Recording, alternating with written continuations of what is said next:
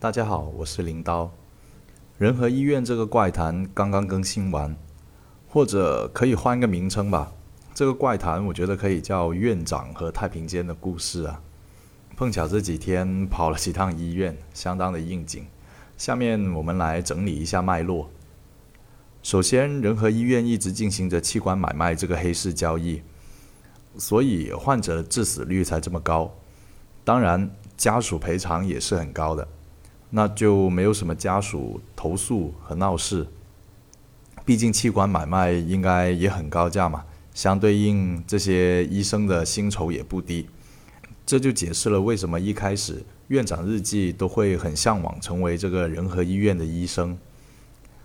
仁和医院的平静因为一个记者的到来被打破了。这个记者在二零零八年十一月五号被院长杀害。我个人觉得啊，是记者的怨念和那些被器官买卖错手杀害的病患怨念堆积，产生了他。随后呢，记者的尸体就不见了。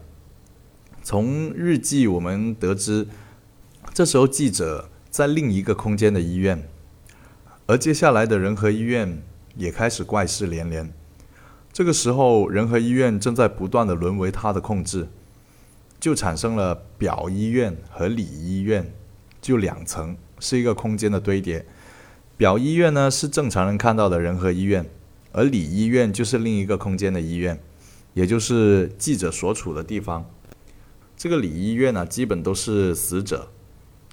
原本呢，仁和医院应该只有两层啊，我觉得，也就是一层和负一层，但在院长不断的扩建下，变成了八层，也就是地下有七层，然后地上有一层，而负一层呢，就是太平间，也是这个表医院和里医院的一个分界。进入后，每天的晚上七点。到七点零五分呢，才会出现这个出口，也就是医生和护士必须在这个时间段就要下班了。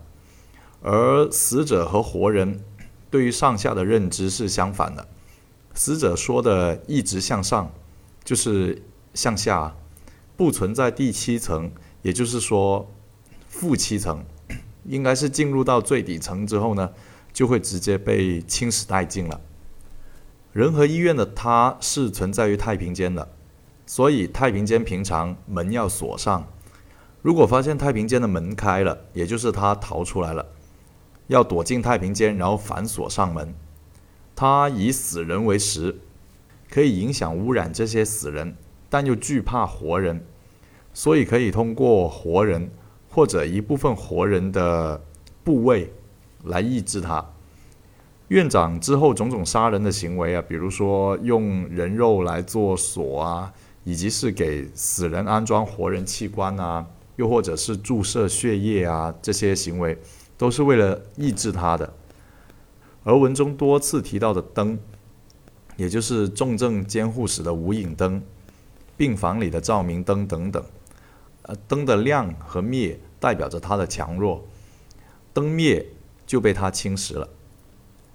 然后由记者的日记，我们得知，记者死后成为了里医院的病患。其实这里都是死去的人啊，而病患呢，又有一定的几率被他感染，表现为血液会变成黑色。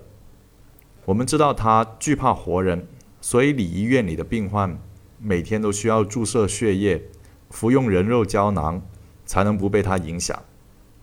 而一旦出现被他影响的状况呢？就需要去手术室，也就是重症监护室进行这个活人器官的移植啊。那么这些含有活人物质的死人，又会是以什么形态存在呢？还记得二零幺七年四月十二号，院长突发奇想啊，创造出了张伟，呃，是真的起死回生啊，就是文中所说的。也就是说，这些死人呢，实际上是服用了忘忧。之后失去记忆的死人来的，大概呃类似于丧尸吧。最后说一下院长啊，在整个怪谈后面有很大的篇幅来说这个院长。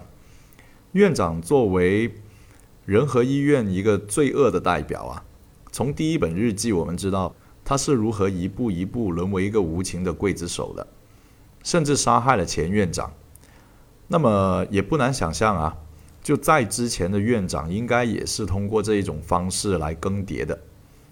通过第二本日记得知呢，死去的院长会成为这个礼医院里的保安，必要的时候会以自己作为诱饵，将他带回太平间。这个行为我可以理解为算是这些院长生前犯的错，然后死后再赎罪啊。而这个赎罪之路呢，应该是永无止境的，无论怎么逃，最终还是会回到这里。而礼医院的正常运作需要大量的活人，一部分是要用来做成锁了，呃，一部分是这个医生和护士啊，这些就是一个上班族。再加上死者探望协议，更能吸引到一部分的家属进入这个礼医院成为牺牲品。刚才说到医生护士啊，只是来这个赚钱的普通人啊，他们有严格的下班时间，因为晚了的话就回不去了，所以这个这个工作是很高危啊，而且他们不能和病患有这个肌肤上的接触，避免受到感染。对他们来说啊，可能他们都不知道真正的一个危险，这些病患在他们眼里可能只是一个普通的精神病患者，但其中呢。当然，也有一些医生和护士已经是发现了医院的秘密啊，但为了保护这个世界，甘愿留下来的无名英雄，我们要向这些医生护士致敬啊！好了，人和医院怪谈已经全部解析完毕，相信不少小伙伴都已经能摸清整个来龙去脉。毕竟这个怪谈不是很难哈，我们下期见。